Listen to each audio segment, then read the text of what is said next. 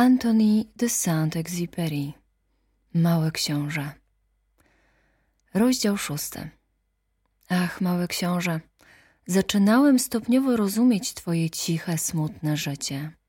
Przez długi czas twoją jedyną rozrywką były nastrojowe zachody słońca. Poznałem ten nowy szczegół czwartego dnia rano, kiedy mi powiedziałeś Lubię zachody słońca. Chodźmy obejrzeć zachód słońca. Ale trzeba poczekać. Poczekać na co? Poczekać, żeby słońce zachodziło. Najpierw wydałeś się bardzo zaskoczony, a potem zacząłeś śmiać się z samego siebie. Powiedziałeś: Ciągle mi się wydaje, że jestem u siebie. Rzeczywiście, wszyscy wiedzą, że kiedy w Stanach Zjednoczonych jest południe, we Francji słońce właśnie zachodzi. Wystarczyłoby móc w minutę przenieść się do Francji, żeby zobaczyć zachód słońca. Niestety, Francja jest zbyt daleko. Ale na twojej małej planecie wystarczyło, żebyś przesunął o kilka kroków krzesło. Mogłeś oglądać zmierzch tyle razy, ile miałeś na to ochotę.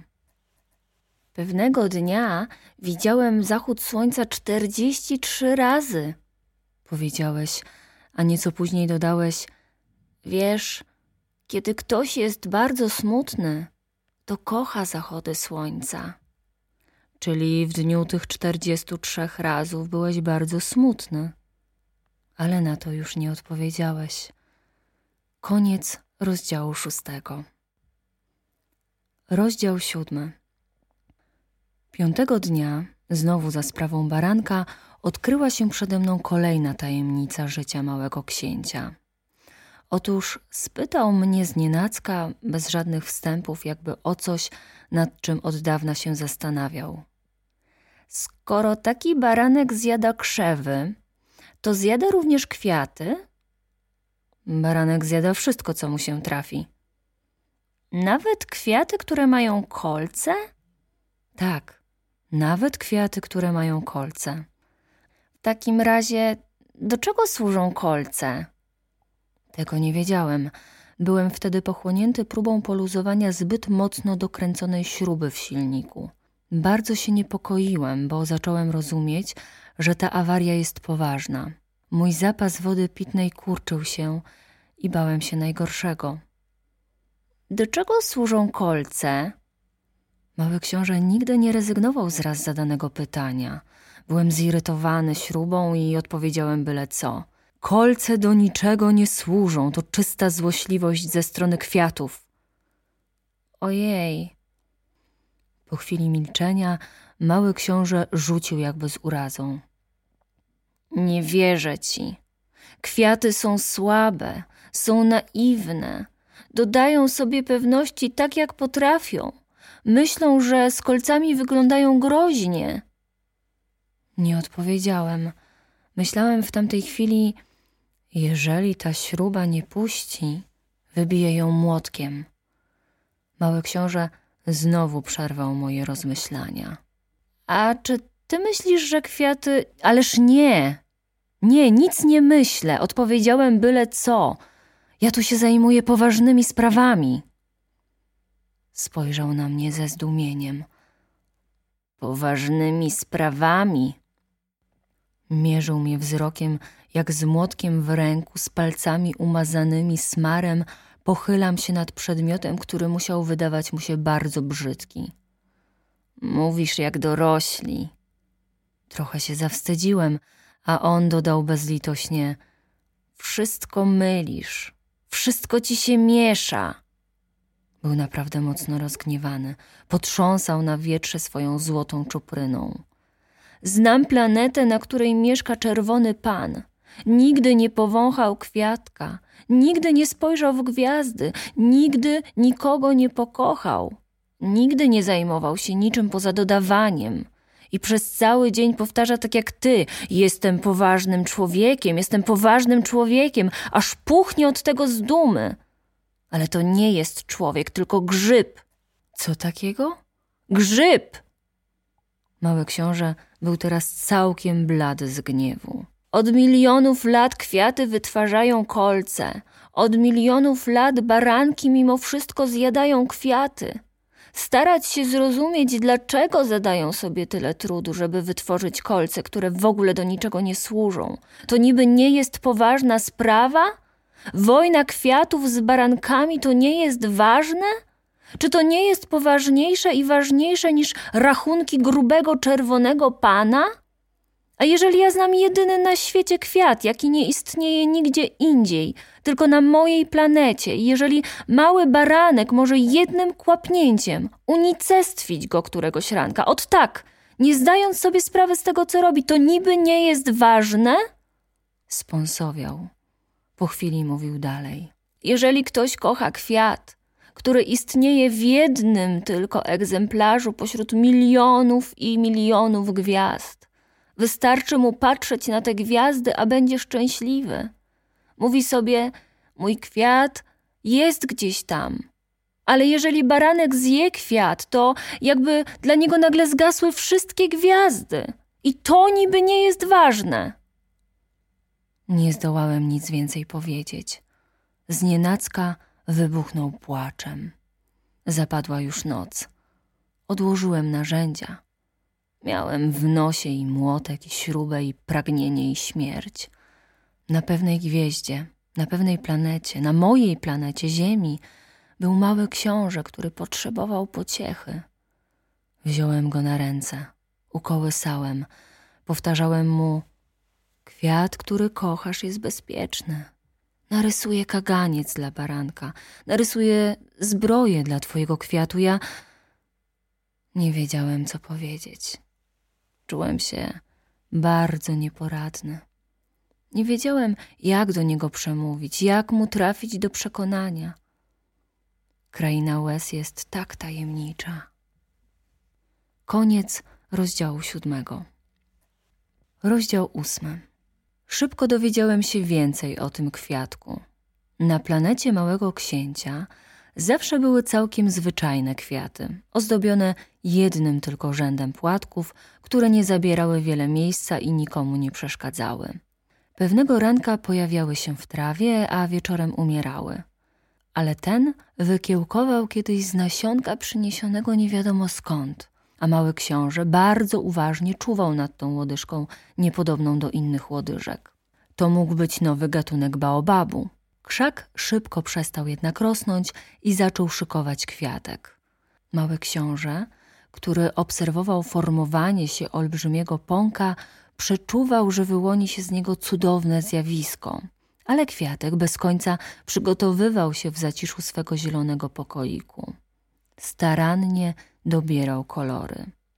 Ubierał się powolutku, przymierzając płatek za płatkiem. Nie chciał wyjść pomarszczony, jak na przykład taki mak. Chciał ukazać się w pełnym blasku swej urody. Ech, kwiatek był bardzo kokieteryjną różą. Jej tajemnicze przygotowania trwały wiele dni, aż w końcu pewnego ranka, dokładnie o wschodzie słońca, pokazała się. I róża, która postępowała według ściśle określonego planu, odezwała się ziewając. Ach, właśnie się obudziłam. Przepraszam, jestem jeszcze nieuczesana. Mały książę nie mógł dłużej powstrzymać zachwytu. Ależ pani jest piękna, prawda? Odpowiedziała cichutko. W dodatku urodziłam się razem ze słońcem. Mały książę domyślił się, że róża nie jest zbyt skromna, ale była tak wzruszająca. Coś mi się wydaje, że to już pora śniadaniowa, dodała po chwili. Czy byłby pan tak miły i pomyślał o mnie? A mały książę zmieszany poszedł po konewkę świeżej wody i usłużył jej. Już wkrótce zaczęła go dręczyć swoją trochę humorzastą próżnością. Na przykład pewnego dnia, mówiąc o swoich czterech kolcach, zawołała: Niech no tylko przyjdą tu tygrysy z pazurami. Na mojej planecie nie ma tygrysów, zaoponował mały książę. A poza tym tygrysy nie jedzą trawy. Ja nie jestem trawą, odpowiedziała słodko. Przepraszam bardzo. Zupełnie nie boję się tygrysów, ale nie znoszę przeciągów. Czy ma pan może jakiś parawan? Nie znosi przeciągów. To pech, kiedy jest się rośliną, pomyślał mały książę. Ta róża jest bardzo trudna. Wieczorem proszę umieścić mnie pod kloszem. Bardzo zimno u pana, źle tu urządzone. Tam skąd pochodzę. Ale przerwała. Pojawiła się w postaci nasionka. Nie miała okazji niczego się dowiedzieć o innych planetach. Upokorzona tym, że dała się złapać na próbie naiwnego kłamstwa, zakaszlała dwa lub trzy razy, aby wywołać w małym księciu poczucie winy. A ten parawan? Miałem po niego pójść, ale pani do mnie mówiła. Wtedy zakaszlała jeszcze mocniej, żeby jednak poczuł wyrzuty sumienia. Tak oto mały książę, pomimo dobrej woli, jaką kierował się w miłości, szybko zwątpił w uczucia róży. Wziął na serio jej nic nieznaczące słowa i stał się bardzo nieszczęśliwy. Nie powinienem był jej słuchać, powiedział mi któregoś dnia. W ogóle nie należy słuchać róż. Trzeba na nie patrzeć i je wąchać. Moja róża napełniała zapachem całą planetę, lecz nie umiałem się tym cieszyć. Ta historia z pazurami, która mnie tak rozzłościła, powinna była mnie rozczulić. Zwierzył mi się jeszcze z tego.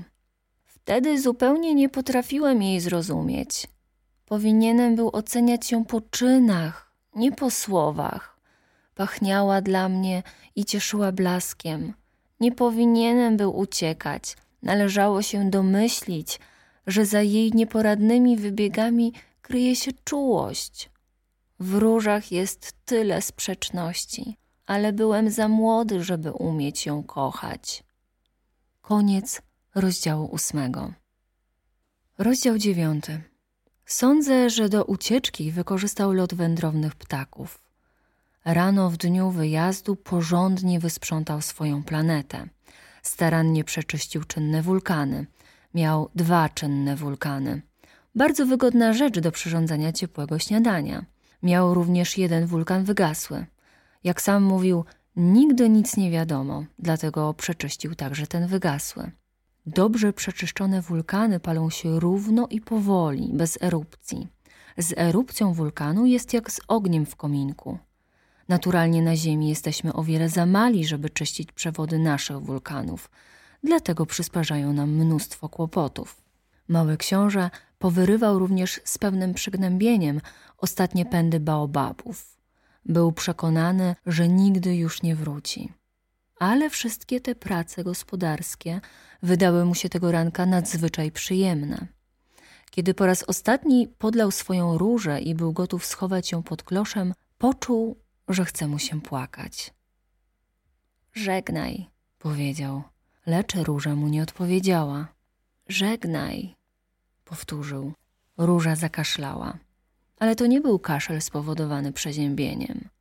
Byłam niemądra, powiedziała w końcu. Wybacz mi, postaraj się być szczęśliwy. Był zaskoczony, że nie robi mu wyrzutów. Stał zmieszany, trzymając uniesiony klosz. Nie rozumiał, skąd wzięła się ta spokojna łagodność. Ależ tak, kocham cię, powiedziała. Nie wiedziałeś o tym z mojej winy. To bez znaczenia, ale byłaś równie niemądry jak ja. Postaraj się być szczęśliwy. Zostaw ten klosz w spokoju. Już go nie chcę. Ale wiatr. Nie jestem aż tak bardzo przeziębiona. Świeże nocne powietrze dobrze mi zrobi. Jestem kwiatem. Ale dzikie zwierzęta. Jakoś muszę znieść te dwie czy trzy gąsienice, skoro chcę zapoznać się z motylami. Podobno to coś pięknego. Jeżeli nie one, to kto mnie odwiedzi? Ty będziesz daleko. A co do dzikich zwierząt, nie boję się niczego. Mam pazury. I naiwnie pokazała mu swoje cztery kolce. Po chwili dodała. Nie ociągaj się tak. To denerwujące. Postanowiłeś wyjechać? Zmykaj. To wszystko dlatego, że nie chciała, by zobaczył, jak płacze. Była bardzo dumna. Koniec rozdziału dziewiątego. Rozdział dziesiąty. Mały książę znalazł się w okolicy asteroid numer 325, 326, 327, 328, 329 i 330, więc zaczął je odwiedzać, aby się czymś zająć i czegoś się nauczyć. Pierwszą zamieszkiwał król, król w purpurze i gronostajach. Zasiadał na bardzo prostym, a mimo to majestatycznym tronie. Ach, oto mój poddany! zawołał król na widok małego księcia, a ten pomyślał: Jakim cudem może mnie rozpoznać, skoro nigdy mnie nie widział? Nie wiedział, że królowie widzą świat w uproszczeniu. Wszyscy ludzie są dla nich poddanymi. Zbliż się, żebym mógł cię lepiej widzieć, powiedział król, bardzo dumny, że wreszcie jest królem dla kogoś. Mały książę poszukał wzrokiem miejsca, gdzie mógłby usiąść, ale całą planetę zajmował wspaniały płaszcz z gronostajów. Stał więc nadal przed królem, a że był zmęczony, ziewnął. Ziewanie w obecności króla jest niezgodne z etykietą, oświadczył monarcha. Zabraniam ci ziewać.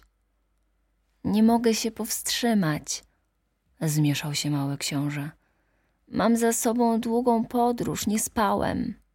W takim razie rozkazuję ci ziewać, powiedział król. Od lat nie widziałem nikogo, kto by ziewał. Każde ziewnięcie to dla mnie ciekawostka. No, poziewaj jeszcze. To rozkaz. Kiedy się wstydzę, już nie mogę, powiedział mały książę, czerwieniąc się. Hm, hm, odparł król. W takim razie rozkazuję ci raz ziewać, a raz. Trochę bełkotał i wydawał się rozdrażniony. Chodziło o to, że królowi najbardziej zależało na tym, by szanować jego autorytet. Nie tolerował nieposłuszeństwa, był monarchą absolutnym. Z drugiej strony, ponieważ był bardzo dobry, wydawał rozsądne rozkazy. Gdybym tak, mawiał nieraz, gdybym tak rozkazał jakiemuś generałowi, żeby się zmienił w morskiego ptaka, ten generał by nie usłuchał, nie byłaby to wina generała, to byłaby moja wina. Czy mogę usiąść? zapytał nieśmiało mały książę. Rozkazuję ci usiąść, odpowiedział król, podciągając majestatycznie połę swego płaszcza z gronostajów. Ale mały książę nie mógł się nadziwić. Planeta była maleńka. Nad czym królował ten król? Najjaśniejszy panie, powiedział, proszę wybaczyć, że wypytuję, Rozkazuje ci mnie wypytywać, czym prędzej powiedział król. Nad czym najjaśniejszy pan króluje? Nad wszystkim, odparł król z wielką prostotą. Nad wszystkim? Król dyskretnym ruchem wskazał swą planetę, a także inne planety i gwiazdy. Nad tym wszystkim? spytał mały książę. Nad tym wszystkim, odparł król. Był to bowiem nie tylko władca absolutny, ale też władca wszystkiego. I gwiazdy są posłuszne? Oczywiście, odpowiedział król. Od razu mnie słuchają. Nie toleruję braku dyscypliny. Jego władza zachwyciła małego księcia. Gdyby sam miał taką, mógłby obserwować nie czterdzieści cztery, ale 72, a nawet 100, a nawet 200 zachodów słońca w jednym dniu, bez przestawiania krzesła. A ponieważ zrobiło mu się trochę smutno na wspomnienie swojej małej opuszczonej planety, zdobył się na odwagę, by poprosić króla o łaskę. Chciałbym zobaczyć zachód słońca. Proszę sprawić mi przyjemność i rozkazać słońcu, żeby zaszło. Gdybym rozkazał generałowi latać z kwiatka na kwiatek jak motyl, albo napisać tragedię, albo zmienić się w morskiego ptaka, i gdyby generał nie wykonał otrzymanego rozkazu, czyja byłaby to wina? Jego czy moja? Najjaśniejszego pana, powiedział zdecydowanym tonem mały książę. Właśnie, Od każdego trzeba wymagać tego, co może dać, kontynuował król. Autorytet opiera się przede wszystkim na rozsądku. Jeśli rozkażesz swojemu ludowi, żeby się rzucił do morza, zorganizuje rewolucję. Mam prawo wymagać posłuszeństwa, bo moje rozkazy są rozsądne. Więc jak będzie z moim zachodem słońca? Przypomniał mały książę, który nigdy nie zapominał raz zadanego pytania. Dostaniesz swój zachód słońca, zażądam go, ale w swojej mądrości władcy poczekam na sprzyjające warunki. Kiedy to nastąpi? Chciał się dowiedzieć mały książę. Hmm, hmm, chrząknął król, który najpierw zajrzał do grubego kalendarza. Hmm, hmm, nastąpi to około, około, nastąpi to dziś wieczorem około 7.40. Zobaczysz, jaki mam posłuch. Mały książę ziewnął. Żałował straconego zachodu słońca. Poza tym już się trochę nudził. Nie mam tu już nic do roboty, powiedział królowi. Odjeżdżam. Nie odjeżdżaj! Odparł król tak dumny z posiadania poddanego. Nie odjeżdżaj, mianuję cię ministrem. Ministrem czego? Ministrem sprawiedliwości. Ale tu nie ma nikogo do sądzenia. Nie wiadomo, odpowiedział król. Jeszcze nie obszedłem całego królestwa. Jestem bardzo stary. Nie mam miejsca, żeby trzymać karetę, a chodzenie mnie męczy.